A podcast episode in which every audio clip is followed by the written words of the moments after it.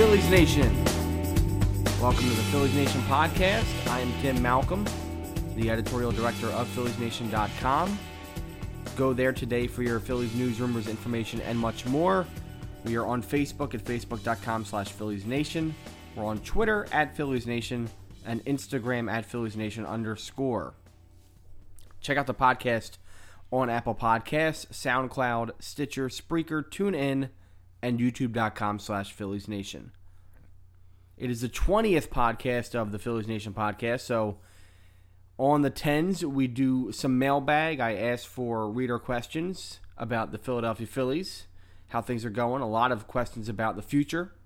So we will get to that in a little bit. Corey Sharp will come in to talk about first base and also later on Sixto Sanchez, who's now in Clearwater. We also, I'll talk maybe a second about uh, the big news of last week, which was the Pete Rose Wall of Fame. Uh, uh, I guess you call it, I guess you call it controversy, but uh, the Phillies did do the right thing at the end of the day. But the big story is what broke very late Sunday evening, as we were actually sitting down to record this podcast. The news came across that Phillies legend Darren Daulton has died at age 55. Daulton was drafted by the Phillies in 1980, I believe in the 27th round or 25th round. He started with the Phillies in 1983, called up for a couple games at the end of the year, and then came back in 1985 and stayed with the Phillies for good basically from that point on. Battled a lot of injuries early in his career, had a lot of knee problems toward the later end of his career, and was on the bench for a lot of those first couple years uh, as the backup catcher for the team. Not very good offensively, but had a very good defensive profile at the catcher position. And then as he got into his late 20s and early 30s, the offense really picked up. Had some amazing seasons for the Phillies, I should say. Starting in 1992, 27 home runs, 109 RBI, which led the National League, a 270 average, 385 OBP, and 524 slug. From that point on, he was a very good offensive player. Three time All Star, 1992, 93, and 95. He was top 10 in MVP voting twice, Silver Slugger in 92 as well. And in 1993, of course, he was the man who helped lead that Phillies team to the World Series. In fact, he was, by all accounts, the leader of that team. Most teammates, anybody that you ask who was around that team, will tell you that Daulton was the bona fide leader of that squad. He'd been around the organization for a number of years by that point and helped a lot of guys who were from different parts of the country and were very rowdy and very fun to be around, got them to a place where they could be themselves, have a great time together, but also play really down and dirty baseball and do it in a way that was ultimately extremely successful. That 93 team, in a way, epitomized Darren Daulton and how he kind of played the game of baseball. It wasn't always pretty. Uh, Daulton, of course, very good looking guy. The one thing that I recall from my youth is how many women that I knew in my life loved Darren Daulton. He was the best looking guy the Phillies had employed at that time and one of the really best looking baseball players you could ever have um, in his prime. He was someone that everybody loved. Um, but he played not the prettiest game. You know, he was he was very tenacious. He was very good at the batter's box, took a lot of pitches, never backed down. And when he hit home runs, not necessarily the most powerful home run hitter, but not a cheapie. You know, he, he hit some good home runs. He definitely hit some good home runs. Hit a lot of doubles. Was very good at lining balls into the gap. You know, he wasn't the most agile and fleet of foot player, and he certainly had a lot of injuries, and that curtailed him a bit in his veteran years, but he never stopped, man. He never stopped. He was a hardworking, big effort kind of player, and his mouth was the first thing that you heard because he was the leader of those teams, but his play really backed up what he said. Definitely one of the great leaders in Philadelphia Phillies history. And for a team in 93 that had a lot of wacky guys who love to have a good time and stay really late and drink beer and watch watch tape. Daulton was there every night, ice in his knees, being a part of that camaraderie, steering those guys into the right direction, and helming a pitching staff, by the way, that was very, very good in 93. The five guys who were on that staff Curt Schilling, Terry Mulholland, Tommy Greene, Ben Rivera, and Danny Jackson they all had very good seasons in 93. And Daulton worked with each of them at a very, very high level. That bullpen was very good too. He was he was the rock. Daulton was the rock of that club. Good offensive player at his prime. Very good offensive player at his prime. But really, Daulton will be known for the leadership that he demonstrated on the field. Off the field, had some issues here and there. Had had battles with alcohol. Had battles in his life, but who doesn't? And he has always tried to be a guy who comes back and gives back to the community and atones for what he's done. He established the Darren Daulton Foundation, which, when he was diagnosed with cancer in 2003, excuse me, 2013, was all about helping people who didn't have the means to support themselves in their cancer fights. He gave money, uh, gave support to people whose families needed that support people who couldn't pay for their medical expenses. The Darren Daulton Foundation was there, held events, fundraisers to ensure that people who were fighting brain cancer had the opportunity to get the treatment they needed. And that overall, that speaks to the kind of guy he was a giving guy, someone who really cared about the community, cared about the Philadelphia community, part of the baseball community. After his retirement, came back to Philly and hosted on, uh, well, I should say he was an analyst on Comcast Sportsnet. Then he hosted a radio show on The Fanatic, talking Dutch. My buddy uh, Pat Gallen was part of that show for a while, and of course has fond memories of working with Darren. Dutch was great. He was he was interesting guy. You know, I think there were there were a lot of stories about what he believed in at certain points, but the guy loved baseball. The guy loved Philadelphia. He loved if you were hanging out and you saw Dutch hanging out somewhere, he'd say hi, he'd toast you, he'd thank you for all the you know the, the plaudits. He he was a good guy, good baseball guy, and as a kid who grew up in love with that '93 team, that was my first love in baseball. That that team, that entire year was treasured to me, and Daulton was a big part of that, big part of it had a huge hit in Game 6 of the 93 National League Championship Series, a big, big double against Greg Maddux that ultimately would be the catalyst for that team's big win in that game, in that series. Had a home run in Game 4 of the World Series, a game in which I think all of us would want back, a game that the Phillies probably should have won. But then Daulton got his. 1997 was traded to the Florida Marlins in July, deadline deal, and he helped the Marlins win the World Series. In fact, he was the cleanup hitter in that deciding Game Seven against the Cleveland Indians. Hit a home run in that World Series. Had a very good World Series for the for the Marlins. Got the World Series ring that he long looked for and long deserved. And then he retired. That was it. Off into the sunset after winning the World Series. Couldn't go out in a better way. Jayson Stark tweeting on Sunday night that he always thought that that was one of the best ways a guy could end his career, and Daulton did it the right way. Daulton did a lot of things the right way, played baseball the right way, helped in the community the right way, was a part of the Philadelphia baseball community in the right way, and never shied from talking to people, never shied from being a part of the baseball experience in Philadelphia. We're going to miss him dearly. He was a great ball player and a great guy. And I think all the Phillies Nation is going to be mourning for quite a while a loss that really does hit hard. Darren Daulton, dead at the age of 55. Now, the other news from last week that I don't want to talk about too much because now with the Darren Daulton news, this is kind of pushed a little bit more back, but I did want to bring up the Pete Rose Wall of Fame controversy.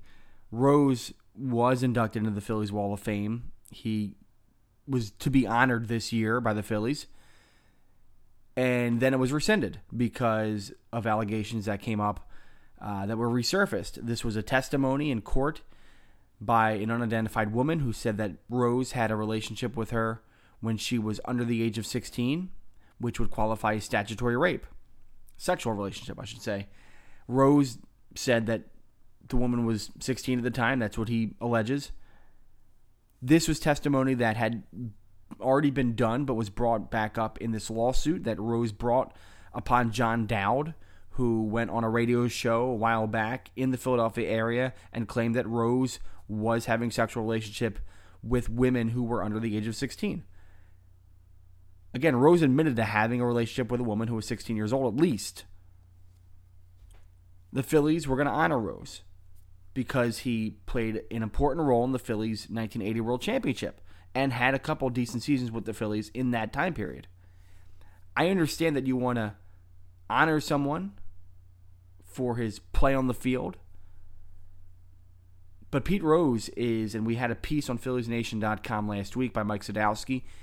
Pete Rose is like playing with fire. You know what he's capable of with his transgression list. We know what he's done. We know what kind of baggage he brings.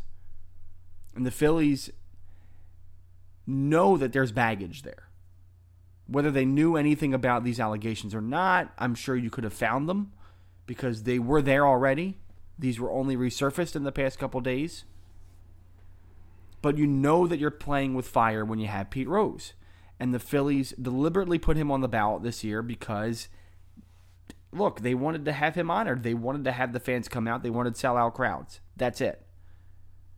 They didn't put him on the ballot in years before. They finally did this year because they wanted to honor him because they knew he would be voted in and they would get a good weekend of sales out of it. Look, they would. Alumni Weekend is a great weekend. It's a great event. The Phillies do a great job with it.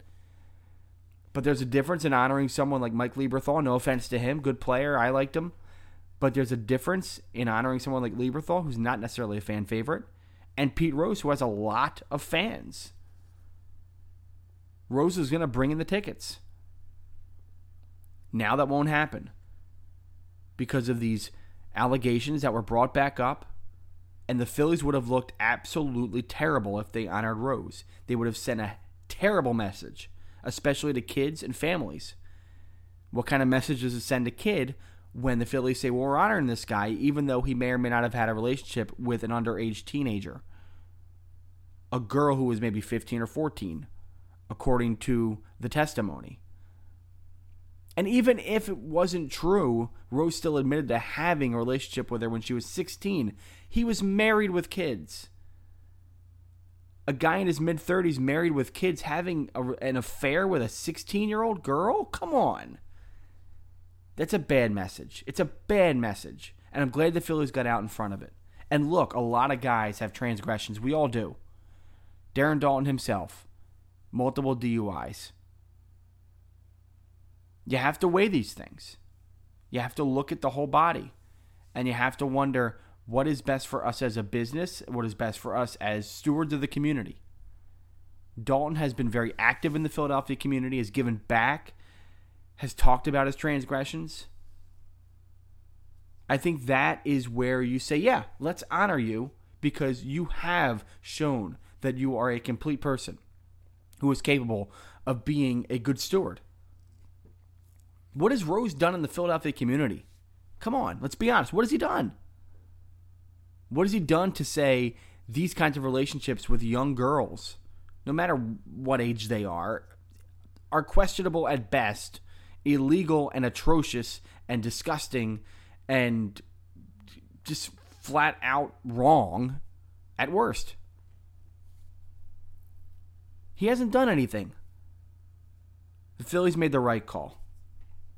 Now the Wall of Fame ceremony will take a different breath.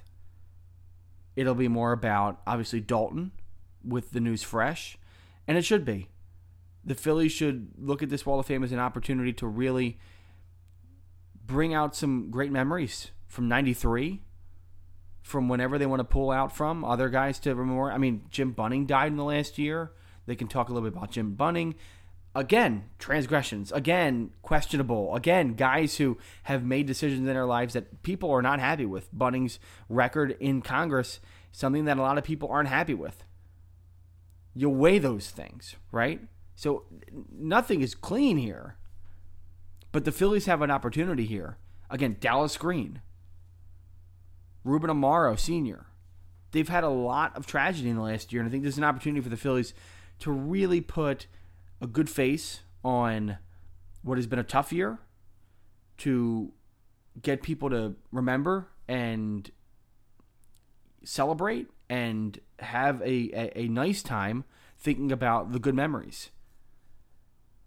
So, good call on the Pete Rose snuff. Good call.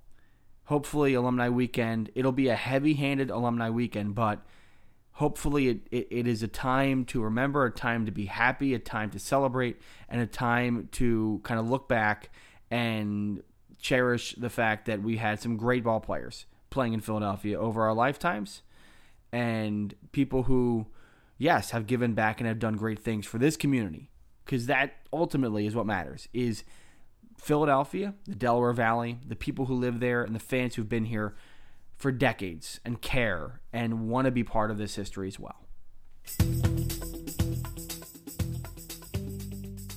Before I get to your reader questions this week, I wanted to talk a little bit about the first base syndrome that the Phillies have. Of course, Tommy Joseph still there at first base. He hasn't left. And currently, Rhys Hoskins is still tearing up the International League in Lehigh Valley. Corey Sharp is here, and he's going to talk a little bit about that situation. He has a piece up to date, PhilliesNation.com, about the situation. Corey, uh, first off, thanks for coming on. Thank you for having me. So, what you wrote is that you feel that it's time for Rhys Hoskins to at least come up to get his feet wet in the majors, and and do you think it's right now he should come up? Yeah, I, I right now because um, with, with Tommy Joseph, I feel like what you see is what you get with him. You know, to me, he doesn't really flash any brilliance.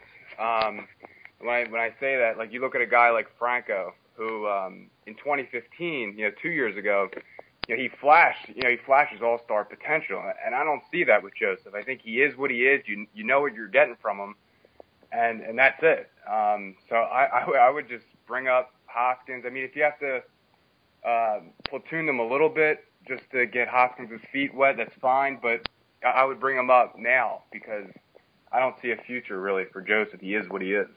Yeah, and there have been a little. There's been a little bit of talk over the past couple of weeks about Joseph being, you know, he's kind of a productive player. Um, and I don't want to call out names, but uh, well, there was a writer, uh, Ryan Lawrence with the Philly Voice, who I I love his work, and he's a very good guy, and you respect him a lot. But he he pointed out on Twitter that Tommy Joseph in the last calendar year, last 162 games basically since last year at this time, was actually putting up pretty decent numbers on the counting stats 23 home runs, 74 runs batted in. I'm just looking at the last 162 day, days, 162 games here uh, at this point. And the idea that he was kind of putting out there was that's not bad. You know, that's a pretty productive player at first base. I mean, not that he should be the guy or not should be the guy, but that's productive. But then if you look deeper at sort of the longer view of first baseman over the last calendar year, Joseph's 23 home runs ranks 18th among all first basemen in that time period. Joey Votto is 39. Most guys have over 25 home runs. So when you're looking at first base production, you want a guy who's got a lot of power, who's got the ability to change a game. And I think you're right. I don't think Tommy Joseph's the kind of guy that, you know, when the ninth inning comes and you need a big hit, like a home run or a double, you can immediately count on Joseph to be that guy.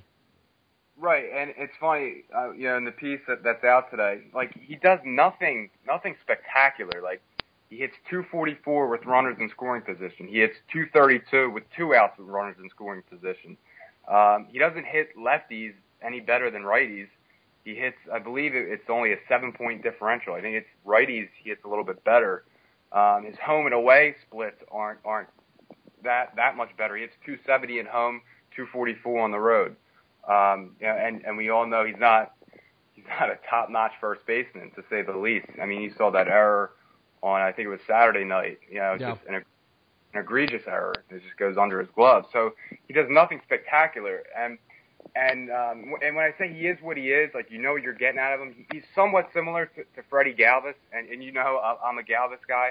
But at least Galvis, if you look at his numbers at runners in scoring position and runners in scoring position with two outs, I believe he's 295 and 293 respectively in that area. So at least you could say that Galvis comes through in in the clutch spots, and Joseph is eh, he's okay in those spots. You know what I mean? Yeah, I, I think you know what we've seen this year, especially with Joseph, and to a lesser extent Galvis, Hernandez, and I would say Cameron Rupp at catcher, is we have guys in positions where the guys who they stepped in for were franchise great players, right? So you have Galvis at shortstop where Jimmy Rollins was, Cesar Hernandez at second base where Chase Utley was, Cameron Rupp at catcher where uh, Carlos Ruiz was. None of those guys will ever live up to the predecessors that they that they came in for, but they're all doing things in their own way to either be productive major league players or sort of on the periphery. Tommy Joseph came in when Ryan Howard was at his complete worst. And I think when he came in last year, we all thought, oh, wow, this guy can hit better than Ryan Howard, and that's why he's you know someone that we want to see further. But in the grand scheme, as you've said here, Joseph doesn't look like a game-changing player. He doesn't look like an elite player. Meanwhile, the 23 home runs that Joseph's hit in the last calendar year, guess who's had 27 home runs in this season only? Rhys Hoskins. So that leads me to this question, Corey. Rhys Hoskins, do you think that he does have the ability I mean, just looking at him from sort of a distance to be a better player than Tommy Joseph out of the shoot, like right away? Yeah, I mean, I, I don't know about right away, but I do. I feel like his he has more of an upside than uh, than Tommy Joseph, and and just like I said, you know, Tommy Joe, he is what he is. So it's like I, I would just kind of cut your losses almost right now, and just see what you have with with uh, Rhys Hoskins. Yeah, like you said, he, Joseph isn't a game changer and and you just have to go with I think who's kind of, not not who's better, but just who's just kind of have to go with the new guy now already. I think it's it's time. Well, the problem with, of course, Tommy Joseph moving him to another team is there might not be a market. And we just saw actually on Sunday morning that the Athletics were able to move Yonder Alonso. They put him on waivers, and the Mariners decided to claim him. They a trade was worked out between the two teams, and not a very big trade. The Mariners got uh, Alonso, and the Athletics didn't get much back for him. So I don't know, Corey. Do you think that there is a team out there? If the Phillies, they may have already put Joseph on waivers, but we'll probably know when it happens. Do you think there's a team out there that would take Joseph, take a flyer on him for the rest of the season? I mean, he is under team control for a lot longer. Yeah, I mean, I would probably it would probably be for like one of the players players to be named later. Um, I think if the Phillies can work out a deal, and, and if the team would allow that, if they would, if that's all they had to give up, I, I think they would. Uh, anything more than that, I don't think so. Yeah, I mean, we're past the point here where Tommy Joseph could net you a prospect or two. I think um, we saw with the Yankees, you know, picking up um, the, the I forget the third baseman, first baseman who was on the Reds previously. Now I forget his name. Um, Todd Frazier. The, you know that didn't get didn't have to give up a lot for him, right? And with the Mariners not getting a lot for, excuse me, Mariners not giving up a lot for Yonder Alonso, clearly Tommy Joseph will not net them a lot. So I think the Phillies at this point are at a point where, you know what? Pull the band-aid off, get rid of him, and bring in Hoskins and see what Hoskins can do over the next year and a half. If that doesn't work, now you go into free agency or a trade market and you find that Paul Goldschmidt, Joey Votto type player who can change the game for you. But I think you're right, Corey. This is the time. You know, you got to let Rhys Hoskins see what he can do at a major league level because he could be the answer for them going forward. Right, and and you know, in the piece uh, I mentioned Aaron Judge, and I'm not saying Rhys Hoskins is, is Aaron Judge, but I, I read something uh, earlier this year that the Aaron Judge said the best thing that happened to him was that he was called up last year, and I believe he played 37 games, and um, and he struck out in half of his at bats, half of his plate appearances. Um, and obviously, you, you see what he's doing this year. And again, Hoskins is, is no. I'm not saying he's Aaron Judge, but I'm just saying you can you can speed up, you know, kind of the process with. Uh, with Hoskins. So so he gets his feet wet this year, and then next year he he's rearing to go. He's ready. Well, the numbers on Hoskins this year, he is far and away the best first baseman in the International League. He has a 959 OPS, which is over 100 points more than the second place guy, Richie Shaffer. Um, also, a 13.6% walk rate, a 15.8% strikeout rate, so really good numbers there. It looks as if it's time for Rhys Hoskins. Hopefully, it will be time soon. We'll talk a little bit more about him in a moment with your reader questions. But for now, as Corey has said, it might be time. Rhys, uh, we are waiting for you here in Philadelphia with bated breath. Corey, we'll uh, talk to you a little bit later on. All right, thank you. Well, since it's the 20th episode of the Phillies Nation podcast, we are on the 10s, which means it's mailbag time. Every 10 episodes, we do a mailbag where I ask you, the listener or reader of PhilliesNation.com, what do you want to ask me? Ask me your question about the Phillies, whether it's this year, next year, or the future, way down the line. We will do our best to answer those questions in as much analysis or as little analysis as possible. It's an interesting time for a mailbag because the Phillies are about two thirds of the way done the season. We know now that they are pretty bad this year. I think we kind of figured that one out earlier. But there's a lot of changes that are afoot potentially with some players coming in from the minor leagues, uh, moving up from Lehigh Valley, even Reading potentially in the future. And a lot of players have just left Philadelphia. Pat Neshek was traded, Jeremy Hellickson, Joaquin Benoit, Howie Kendrick. So a lot of changes, a lot of transition, and so a good time to kind of get a sense for what 2018 might look like, as well as getting a beat on the end of the 2017 season. So, asked for questions. We got a bunch. Why don't we get into it? We'll start on Twitter. First question comes from B Huffnall13. Bobby Huffnall on Twitter. With Galvis playing gold glove baseball, do Crawford and Franco become a trade combo for a Machado deal in the winter? Now he's talking about Freddie Galvis, who's obviously having a great defensive season because he's playing great defense and providing a better offensive output than he has in the past, hitting 255 with a 306 OBP, 412 slugging percentage. Does that mean that potentially Maikel Franco and JP Crawford could be maybe added together in a trade for someone like a Manny Machado? Well, don't bet on a Manny Machado trade this winter. In fact, I wouldn't bet on any trades for a big slugger. If it happens, the Phillies might be in on a Christian Yelich, maybe someone like that. It's very hard to score an elite level player, at least offensively, in any kind of trade.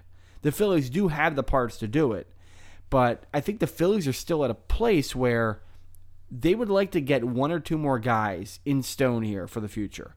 Odubel Herrera looks like a future piece. They've already said as much. They gave him the big contract extension. Beyond that, they still don't have a sense for who will be here in the future and who's not. Aaron Nola has surfaced, obviously. I think we've decided that Aaron Nola has pitched well enough to be part of this future team. They were hoping Aaron Altherr, but his DL stints this year have been a little bit of a hit. Otherwise, what? Nick Williams has played very well, but he's only been out there for about 120 plate appearances. So I think looking at getting a big time slugger like a Manny Machado would be a little bit of a tougher get for the Phillies at this point. I think at this point, you'd want to see them get maybe a good pitcher, potentially a second or third rate offensive player like a Christian Yelich, maybe not a stud elite level player, but someone just below that threshold. And as far as packaging Galvis, excuse me, packaging Franco and Crawford, Franco doesn't have very high value right now. I don't know how many teams would be interested in Maikel Franco. He is having obviously a pretty bad season, hitting 227 with a 283 OBP and a, just a 399 uh, slugging percentage. That was before Sunday's game. He did homer in Sunday's game, but he's having a tough year. And the Phillies, I think, would be better off holding on to him and hoping that he gets back some of that value and rebounds next year. Because he's lucky the Phillies don't have anybody right now to play third base in the minors. Franco could have one more year to figure out what he is. He's only 24 years old, so certainly he still has more time. So I wouldn't see the Phillies trading him. Could they trade JP Crawford? Yes. Would they package him in a deal for a good player? Yes. Would they get a Manny Machado? I don't know. Plus, Machado's a free agent after 2018. The Phillies would want to bring in somebody who they can have for many years. They could extend someone like Machado, but it's possible Machado would say, I want to go after the free agent market in 2018 19 because I want to get some really big bucks. So I don't know if the Phillies would be in it to get a big time slugger, but certainly a package deal for a decent player is in the cards for the offseason. I could see that happening. Scoop Barry on Twitter, Barry Ford asks, would Garcia benefit from a change of scenery? Now, Garcia is Luis Garcia. I assume he's talking about Luis Garcia because there's no other Garcias playing at a high level in the Phillies right now. Well, Luis Garcia has actually been maybe the best reliever on the staff this year, aside Pat Neshek, who they traded. 2.63 ERA in 48 innings of work, 35 strikeouts, and 18 walks. Garcia was someone that the Phillies have always liked. Coaching staff have said that he's got the stuff to be a back end reliever, a very good fastball in the high 90s, good breaking stuff. He could be a guy who could set up a closer in the future. I don't know if a change of scenery is in the cards for for Luis Garcia. I think if anything, the Phillies look at Luis Garcia and say, "Ooh, this guy might be part of our bullpen next year because he's the one thing that we have." That said, he's 30 years old. He's not a young guy. So if I'm the Phillies, I might be entertaining using him as trade value because relievers have high trade value. Garcia looks like the kind of guy who might be able to go two innings at a time, be an ace of sorts, which is the new vogue in relief pitching, uh, trade market, uh, trade market, trade journals, I guess. So the Phillies might be interested in dangling Luis Garcia in the offseason. I think there's no hurt in that. But a change of scenery, I don't think he needs one the Phillies can get value off him, but he doesn't need to change the scenery. He's been good. He's been one of the only good things about the Phillies bullpen this year. So I would keep him if there's no other, if you don't get good value for him, if there's no value out there for him, keep him. Let him be in the bullpen next year. Next question from Jimmy Mac 300 on Twitter, Jay McGorvin. He asks, who do you see being the Phillies' first baseman of the future, Joseph or Hoskins? And myself and Corey uh, Sharp talked about this just a moment ago. In the last segment, we talked about what the future of first base might be, at least in the short term. Is it time for Rhys Hoskins to be in the majors? And Corey says yes. I, I agree. I think Rhys Hoskins should be in the majors. The problem is, I don't want him in a platoon situation with Tommy Joseph. If you couldn't deal Joseph at the deadline, don't worry about it now. They can bring Hoskins up after the Lehigh Valley season ends, which will most likely be sometime in the second or third week of September. Once that happens, get Hoskins up here. You can end Joseph's season early. You can give him limited time, but get Hoskins starting jobs at first base until the season runs out. See what you at least have for Hoskins for maybe 30 to 50 plate appearances. Get his feet wet in the majors. I don't think it's a wise move to have the two of them platooning, but get Hoskins up here once it's once it's time and once there's no other games to be played in Lehigh Valley and see what he can do. As for the future, I think it's Hoskins. I think the Phillies have made it abundantly clear that Tommy Joseph is not the first baseman of the future, nor I think he should be. And this is nothing against Joseph, who all appearances seems like a good guy and a decent baseball player. I mean, look, he's a major league player. He's decent to begin with. But in the grand scheme, uh, uh, in comparison to his peers at first base, he's, he's decent. But he's not game changing. He's not elite. Maybe he becomes that, but as we've seen in the last year and a half, he's not quite that player. And if I'm the Phillies, I see Hoskins, who's tearing up the International League, 280 average, 380 OBP, slugging percentage in the 500s, very solid numbers all around, consistently good over the past year and a half now. I see that, and I say that's a major league player. That's a guy who can we could we could stick maybe in the three hole, maybe in the six hole, maybe in the five hole but he will be a part of this team going forward. And if he doesn't work, you give him a year and a half, two years. If he doesn't work, you get your Paul Goldschmidt. You get your big time first baseman who's going to slug 40 home runs no matter what. But until then, you got to see what you have. You got to rotate. So I think Hoskins is the guy in the future. I just don't know if it's going to happen yet. I think maybe in a month from now we'll see him, maybe a little bit more than a month from now, and then next year it should be his show. I don't see why it shouldn't. Next question coming in from Joseph P. Owens at JPO South Jersey on Twitter.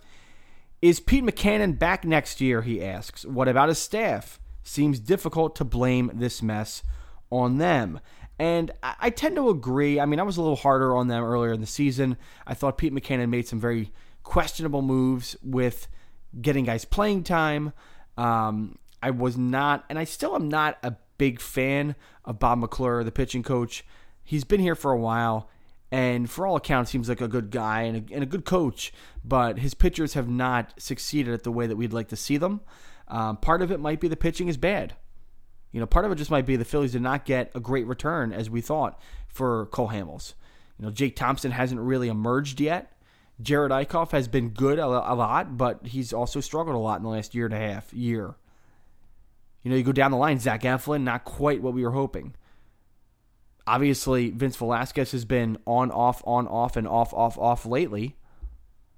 Then you see Mark Appel hasn't really made it happen. Nick Pivetta hasn't really made it happen. Tom Eshelman isn't here yet, but you hope that when he comes up, he makes it happen, but you can't say whether he will or won't. I think it would behoove the Phillies to have a change in some form or fashion. And pitching coach is probably the place. Matt Stairs is too new as a hitting coach. You need to make a change somewhere. Maybe it's there.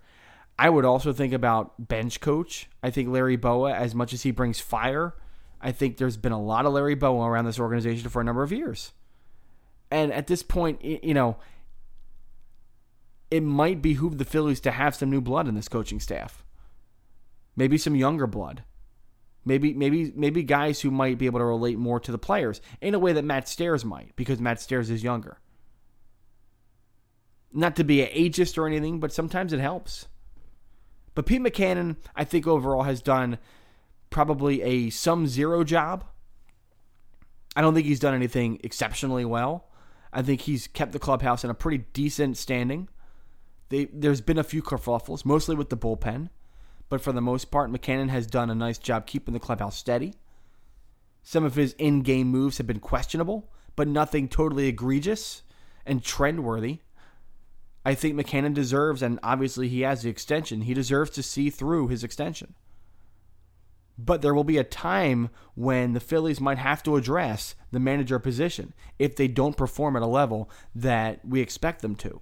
But right now, you can't expect them to perform at that level because the playing has not matched what we expect. We haven't seen enough out of the pitchers. We haven't seen enough out of guys like Franco, even Galvis, who plays great defense, but his offense still is not quite at the level that I would like it to be at. We haven't seen enough out of guys like Aaron Altherr, who's been injured a lot, out of Odubel even, who has been streaky at times this year. I think we need to see more consistency from some more places before we can make any more judgments on Mackanin and his staff. But I think a change should be made after this year to send a little message that, yeah, we're not quite 100% happy with these guys. Adam Melson on Twitter, at Adam Melson, asks, Who is the veteran to acquire this offseason to be like Utley is for the Dodgers? do the Phillies even need veteran grounding? And it's a good question because there's been a lot of talk about how important veterans are to teams. You know, we have a team across the street in the Sixers who purposely didn't really get veterans over the last couple years. But the NBA is very different from Major League Baseball. Roster spots are a lot more cherished. In the majors, you can get away with maybe two or three positions in that 25 man roster being held to guys who aren't very good but are veterans. And veteran guys do veteran things. And it's good to see, you know, the Phillies being able to have guys who can help be consistent with this team, help coach the team a little bit, um, bring their experience, that kind of stuff. The Phillies have had good success with like Daniel Nava this year. Howie Kendrick, when he's been healthy, has been very good for the Phillies. Even Jeremy Hellickson, who had a tough year this year, for the most part, was a good veteran pickup for the Phillies. As far as next year, yeah, they're going to make them. I mean, they certainly will have veterans on the squad next year. How many, I'm not sure. The one place that I would love to see a veteran for sure is at catcher. They need a backup. If Jorge Alfaro is going to be the guy, they need a, a smart – experienced, pitching minded catcher, defensive minded catcher who is back there and helping out. One guy that I really like because he's known for his, his good pitch calling and leadership is Kurt Suzuki. He's with Atlanta right now. Did have a tough series against the Phillies, more pass balls than you'd like. I honestly don't want to see more pass balls. So maybe he's not the best choice, but someone like that. You know, there are guys like Nick Hundley that are out there.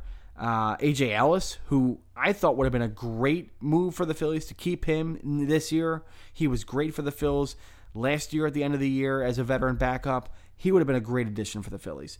That's a place where you need to have a veteran. I think if you're going to have a young catcher in Alfaro, have an older, established veteran back there to help and be a coach and also be a producer in some ways.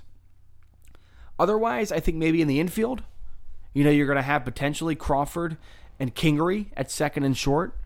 So why not get someone, you know, like a like a like a Danny Espinosa or Stephen Drew or um, or or maybe a, a Neil Walker who's been with the Mets or Chase Utley because he'll be a free agent and Utley's actually had a relatively decent season as a backup infielder this year.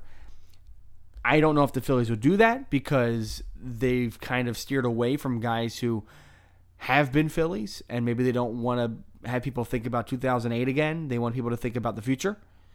But maybe this is a good time to bring in someone that A knows the city, knows what the fans are like, knows how it works here, and B would love to mentor some young guys. Maybe Utley gets a world championship with the Dodgers this year and then decides, I want to finish my career being a mentor. Come back to Philly where he has a house and be part of this.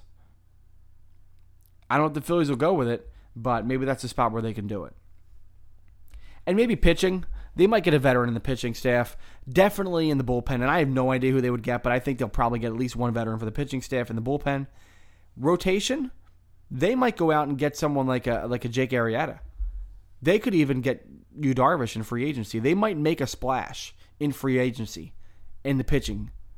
And that's where a veteran comes in. Someone who can lead the staff. Him and Nola, whoever that person is, can be the one and two. That could actually really help the Phillies next year.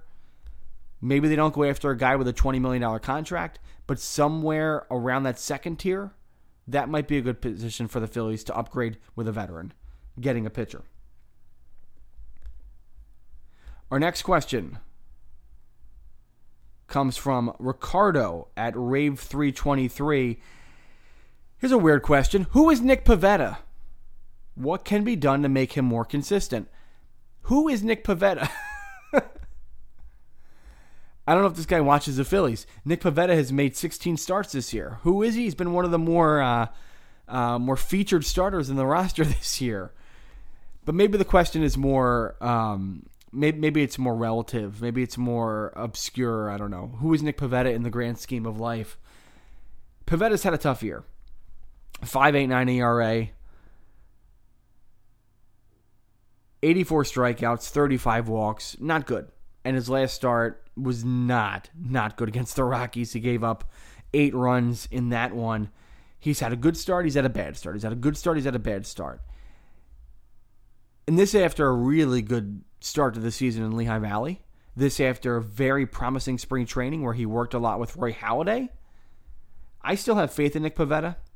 He doesn't have ace stuff, and I don't think anybody should expect him to be an ace. But he does have composure on the mound. He has a good secondary offering, good changeup. He's got enough stuff to where he can be a decent number four starter. And look, that might not be what is number one focus for the Phillies right now. They need to they need a number one starter for one. They need someone to put in front of Nola and say, "I'm the guy who's going to work with you." And they probably need a number three. And I think they would love Vince Velasquez to be that guy, but I don't know if that's going to happen. But Nick Pivetta, I think he could be number four. I think he still has that opportunity. What he needs to do, maybe get more time in Lehigh Valley maybe just continue working on the secondary pitches, maybe just continue working on his command, which was very good going into the season and starting the season in Lehigh Valley, and then kind of fell off when he came to Philadelphia. Maybe they're jitters. Maybe he just isn't ready yet for the show. But the best thing to do is work through it. If they want to send Pivetta to Lehigh Valley because they want to bring up Tom Eshelman, then that's one thing. But if there's no reason to bring up anybody, keep Pivetta up in the big club. Let him work through his problems. Let him get more experience on the mound. Yes, they may be small crowds. Yes, it might be low stakes. But let him work on whatever he needs to work on to be a better pitcher into 2018.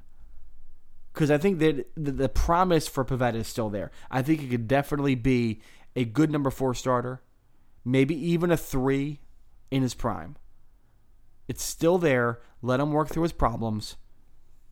Don't put him out to pasture yet. I know it's easy to look at all these pitchers and say, this guy stinks, this guy stinks, this guy stinks. But it you need time. Some guys, they don't actually show their real promise until their third, fourth season in the league. Which is again something you talk about with Maikel Franco. Came in the league in 2015, burned it up. Ever since then, up and down, then down, then down, then down, then down. Next year, he could figure it all out and hit 280 with 35 home runs and a 508 slugging percentage or something like that. He could be amazing. But you got to give him time. Time is almost running out for him, but you got to give these guys time. And Pivetta, his time isn't close to up yet. They it, there is still time for Nick Pivetta. Next question from UK Phillies. At UK Phillies, Phillies UK asks, do you think we will see Kingery or Crawford in a Phillies uniform before the season finishes? Yes, I do think you will see at least one of them. Most likely Crawford. I think the Phillies would love to bring him into the fold in September. The one thing that might hold them back is he's not on the 40 man nor is Scott Kingery. Both of those guys will be put on the 40 men uh, after this season because they need to protect them. But Crawford, I think more than anybody, will get a call up because he he's probably ready. The hitting took a long time to come around. It's finally coming around. He said, I think what, ten home runs in, in the last month and a half. He's been a lot better. And pair that with pretty good defense, pair that with a good running game, good smarts, patience at the plate. He's always had that, and the leadership that he exhibits.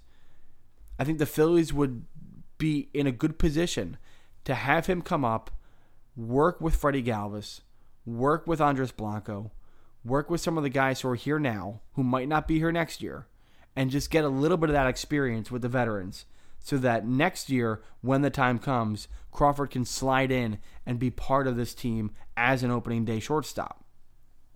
Kingery, I think it's slightly less likely that he comes in before the season's over.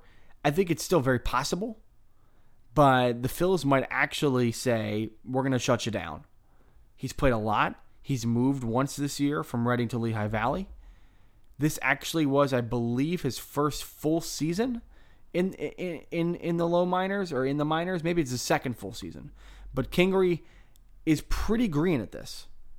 As good as he's been, he's been fantastic. He's very young for the minors. Yes, he's 22, 23 years old, but he's young for the minors. So they might shut him down and then in spring training say, it's your job to win at second base. But I definitely think one of those guys will be part of the team in September. Whether it's Crawford or Kingery, I would say more likely Crawford. But it could be. It could be Kingery. And look, if it is, that's great. I would love to see both guys play extremely well. I'd like to see, you know, an infield one day where it's Hoskins at first, Kingery at second, Crawford at short, and Franco at third, and just see what happens. Alfaro behind the plate, Williams in the outfield. just do it. But that might not happen this year. And if it doesn't, don't be mad. Don't be sad. Just let the season play out as it will. And then in the offseason, we'll see some things happen. Final question. Uh, this is from Facebook. Greg Brown asks Do you see Cameron Perkins making his way to a more permanent position anytime soon? And that's an interesting question because Cam Perkins kind of got lost in the shuffle. Had a very good season in AAA this year, won his way to the major league roster, and ever since then he's kind of been the fifth outfielder, fifth outfielder by design, and that's kind of the kind of player he is. I don't think he'll ever be a starter. Um, is there time? Yes, there is definitely time for him to become a starter, but 26 years old. He's the same age as Aaron Altherr. He's two years older than Maikel Franco. So Perkins at this point is kind of what he's probably going to be. And right now on the major league level, he is at best a fifth outfielder. More likely a fringe player who goes to AAA a lot more often. 207, 277 OBP, 276 slug, very pedestrian numbers, exhibiting a guy who doesn't really hit too many extra base hits and hasn't had a lot of patience at the plate. 16 strikeouts, 4 walks. It's a small sample size for sure, but let's be real. I don't think Cam Perkins finds his way into a starting conversation anytime soon. I think at best he becomes a decent fourth or fifth outfield option for the Phillies or another team, but I would not hold my breath that he gets a third outfielder spot on this roster this year. And in fact, even with the most recent Aaron Altherr injury, you won't see Perkins starting. Hyun-Soo Kim, who the Phillies picked up in that trade for Jeremy Hellickson, will get more starts in the outfield alongside Nick Williams and Odubel Herrera. And Daniel Nava will get starts, at least until a potential waiver trade happens. Because I think the Phillies would love to trade him before the deadline. Get a little bit of value for Nava, who will not be here next year. As well as he's played. By the way, Nava's played very well with the Phillies this year. This is not the time to put Cameron Perkins in the outfield. Sad as it is, he probably won't get that shot. And I would not expect to see him starting as a Philly this year or in the future.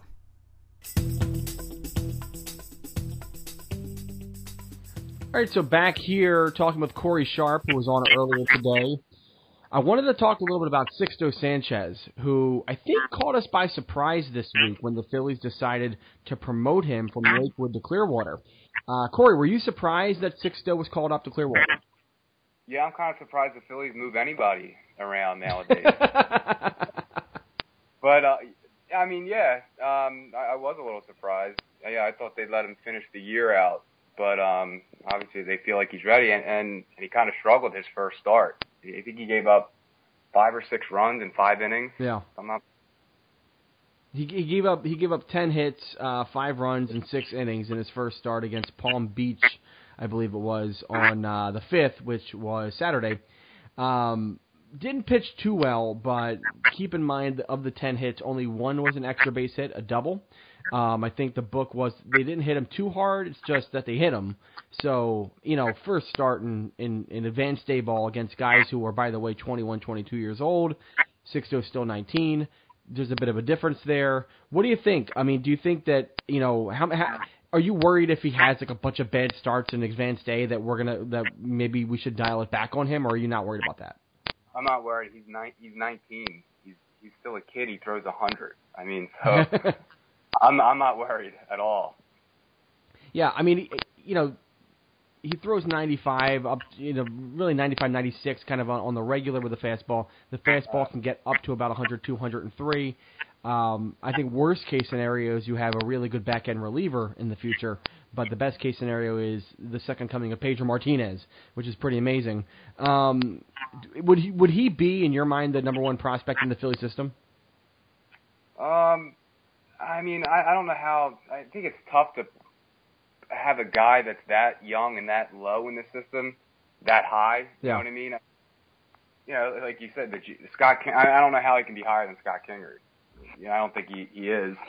Um, even Rhys Hoskins and even J.P. Crawford still. Um, I, so I wouldn't put him ahead of really almost anybody in AAA that that's actually producing. Um, you know, because those guys are are almost here in Philadelphia. He's still you know, he's an advanced A ball. So yeah, I would I wouldn't like you said wouldn't pump the brakes on him, but I'm not going to put him ahead of, of guys like Kingery and Crawford and Hoskins. I mean, I'm with you in that I am definitely more of a high minors guy when it comes to ranking prospects. I think you have to show that you can compete at a high level in the highest levels of the minor leagues in order to be a, a high ranked prospect. Um, and I think Double A is a very crucial boundary, crucial sort of uh, line that guys have to step over. And if they can produce in Double A, then they definitely have more of a potential to produce at the majors. But yeah, I, I, I think sort of one and the other. I'm, I'm kind of in one place with you, and the other place I'm not. I think Sixto has a unique ability that nobody else in this farm system has. Uh, maybe Kingery has flashes of it. Hoskins maybe has flashes of it with his patience. He might be like a second coming of Joey Votto or something. I don't know, but it looks as if Sanchez has this unique ability to perform at a high level almost effortlessly with some unbelievable pitching, and he's very young, which we haven't had in the system. I don't know. Have we ever had this in the system? This kind of this kind of mix of exceptional stuff and unbelievable youth. Yeah, I'm not sure. I mean, I don't. I'm not sure Cole Hamels was. Yeah, when he was drafted, how highly touted. I mean, I know he was highly touted. Yeah, he was. Think, yeah. But I don't think he had. I think what you mean with uh, Sixto that like he's like a special guy. Like he has special stuff. Like I don't know if Cole Hamels has special stuff. He, he's a really good pitcher, but uh, I guess he may be the last guy that I can think of that um, had any like was similar to Sixto in his stuff. Yeah, I I think Hamels was definitely more of a polished pitcher coming out. There was also a lot of injury concerns, so that was kind of the big book on him. But they knew that if he was going to get over those injury concerns, he could be a productive major league pitcher. With Sixto, it was kind of this unbelievable international find.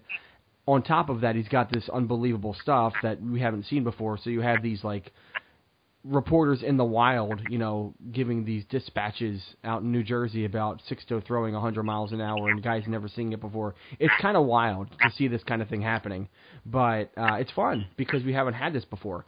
Now, as far as the effects of the Sixto promotion, someone had to go up from Clearwater to Reading, and that was Franklyn Kilome, who before Sixto came onto our radar was the top pitching prospect in the system. Uh, so far this year for Clearwater, 83 strikeouts, 37 walks in 97 innings with a 2.59 ERA. Great numbers, Corey. Do you actually feel like Franklyn Kilome should be talked about more? Um, maybe not more than Sixto, but more than we have talked about him. Yeah, I mean, I would say so. I mean, he's he's yeah he's on. I'm on uh, the prospect watch on MLB.com, and he's ninth uh, among the Phillies, right behind Nick Williams, who who's up up here. So yeah, I definitely think he he deserves to be talked about a little bit more. And now that he's in Double A, it's funny when I talked to uh, Yacksel Rios, who's now in Triple A. I talked to him like back in May, and uh, it was interesting like what he told me. He said whenever you reach Double A, he's like you can all you can taste the majors, like it, you're almost there. So now that he's in in Double A, I, I do yeah I think we should start talking about him, and he's you know probably two years away already. But I, I think it was interesting what Yacksel Rio said in the mind of a player. You know, when it's cool, it's fun, cool to think. You know, when you double A is, is you're real, you're getting there. You can taste it almost. Yeah, and that's what I mean about crossing that threshold into Double A and how the competition becomes a lot tougher because the guys who usually play against in Double A are the best prospects, right? And some of the guys might actually be former major league players. Um, and you also have some more sophisticated coaching. You have bigger ballparks. You're now back in the area in which your team is playing because most of the high A teams are either in Florida or Arizona or parts of the South, whereas your double A teams might be really close to the major league team, as Reading is close to Philadelphia. So there is definitely a lot more talk and a lot more interest. So yeah, I think this is the time. You know, Kilome. We'll see what he does at the end of this season, and then going into next year. Who knows? Maybe a half season in Reading, and then the Phillies decide that maybe it's time for him. But it's an interesting time for all these pitchers, for sure. Sanchez, especially, as we like to see him in Clearwater. Any final thoughts about? Do you think Sixto Sanchez will be in Philadelphia? Like, give me a date. When do you think Sixto might be in Philadelphia? Um, uh, I would say three years still. So 2020. 2020. So like opening day 2020. Um, I don't know about opening day. You're not. eight, 19, till two more. No, I wouldn't say opening day. Okay. I would. Yeah. I would say around you know July, August ish. All right, you're, you're pretty bearish on him. yeah. I I, I, would like to. I would like. I'm going to actually say mid-season of 2019. Um, I think if I think he might struggle here to start Clearwater, but I think next year he comes out really strong there. He gets promoted to Reading sometime toward the end of the season in 2018, and then in 19 he starts out in Reading and he pitches so well that the Phillies decide to jump him up. That's my that's my prediction. I'm just going with it. So. I Uh, like it. Yeah. hey, if it if it results in a good pitcher pitching for the Phillies, all the better. um, Corey, uh, thanks for coming on, Corey Sharp. I will talk to you soon. All right, thanks, Tim. My thanks to Corey Sharp for coming on the podcast today. Thanks to all you guys for sending in your questions for our mailbag. It was great answering them. I really appreciate you guys sending them in. By the way, if you have not, please rate us on Apple Podcasts. If you go to Apple Podcasts, look up Phillies Nation Podcast, you will see our podcast. Yes, it may be misleading. The image that you see, it is an image of our past podcast, but it is the Phillies Nation Podcast. So click on it. You'll see the podcast there, all the recent episodes, and all the recent episodes of our sister podcast, Playing the Rube, where me and Dan Walsh take on Ruben Amaro in the 2009 Phillies go to the Phillies Nation podcast, rate us on Apple Podcasts. Please do that. Give us a five star rating if you can. Say something nice about us. We'd love to see the reviews, and it helps us get out there to more fans. You will hear more of me out there. You'll hear more of my interviews out there. Maybe that'll be good for us. I don't know. I think if you like me, you can do it. I, I'd love to see the good reviews, and maybe we'll get more listeners that way. Again, the podcast can be heard on Apple Podcasts, also SoundCloud, Stitcher, Spreaker, TuneIn Radio, and YouTube.com slash Phillies Nation. PhilliesNation.com is where you go for your news, rumors, and information. Check us out on Facebook at Facebook.com slash Phillies Nation. Check us out on Twitter at Phillies Nation and Instagram at Phillies Nation underscore. By the way, thanks to BenSound.com for the music for the podcast. We'll be here next time on the Phillies Nation podcast. Again, tough day for the Phils. Tough week for the Phils. Another loss, another really tough loss with Darren Daulton. If you got your memories of Darren Daulton, if you want to share them with us, please do so at PhilliesNation.com or on Facebook or on Twitter or wherever you want. And we're going to try to get some of those up. We're going to try to get some of your stories out there. Um, you know, doing this for Dutch. Doing it for Dutch as always. Again, thanks for listening. I'm Tim Malcolm. We'll see you next time.